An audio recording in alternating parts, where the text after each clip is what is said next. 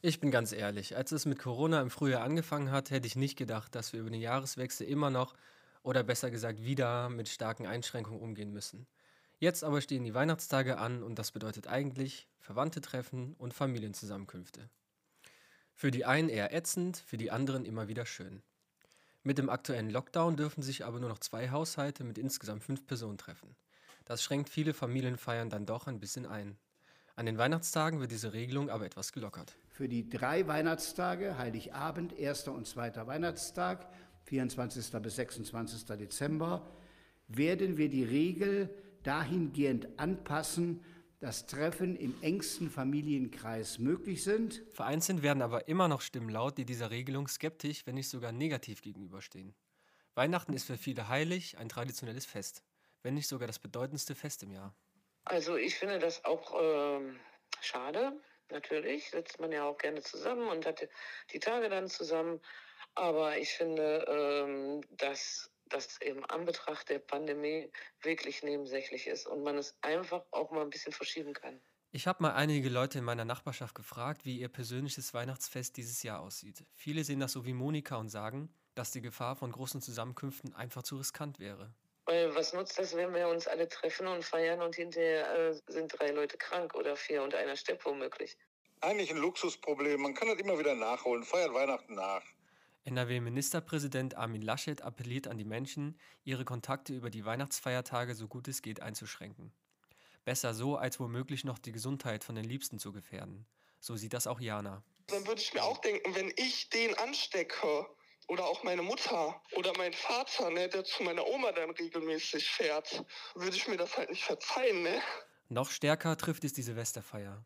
Hier gilt strikt die Fünf-Personen-Regel, Alkoholverbot im Freien und es wird kein Silvesterfeuerwerk verkauft.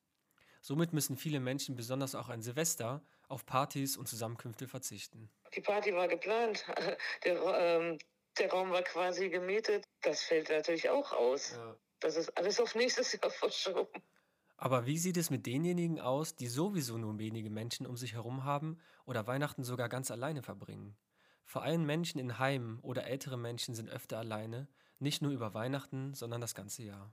Andererseits äh, Leute, die äh, natürlich, weiß ich nicht, in äh, Pflegeheimen wohnen oder ganz alleine wohnen, ihre Familien vielleicht sowieso nicht so häufig sehen, für die ist das natürlich schon sehr traurig. Worüber sich die einen beschweren, ist für andere nichts Neues. Laut einer Umfrage von dpa von 2012 sind 3% der Menschen in Deutschland an Weihnachten alleine.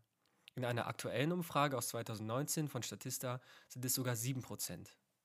Besonders Menschen, die schon im Jahr wenige Kontakte haben, trifft die Einsamkeit an den Weihnachtsfeiertagen besonders.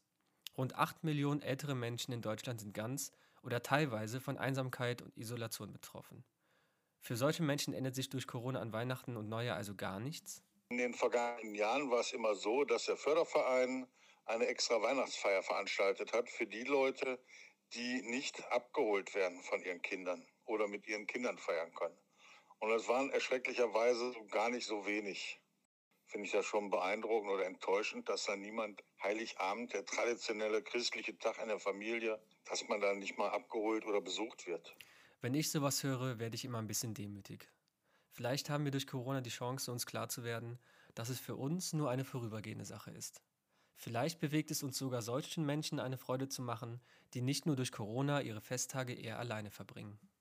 Andreas sieht sogar noch weitere Vorteile. Und dass man mal den Konsum ein bisschen zurückfährt, hören die Firmen sicherlich nicht gerne, aber für die, für die Natur äh, wäre das sicherlich schon, schon schön. Also ich, ich habe das Gefühl, die Leute wissen gar nicht mehr, wo, ähm, worauf es eigentlich ankommt. Wer sich jetzt motiviert fühlt, einzelnen betroffenen Menschen eine Freude zu machen, der kann sich an die örtlichen Caritas-Verbände wenden. Diese sammeln jedes Jahr kleine Weihnachtsgeschenke für Menschen, die die Feiertage alleine verbringen müssen. Und außerdem hat die ganze Situation da noch kleine andere Vorteile wir haben da jetzt alle gelernt, dann kann man auch mal mit einem schönen Gesicht im Schlafanzug, den keiner sieht, den anderen frohes Fest wünschen. Campus FM klingt anders.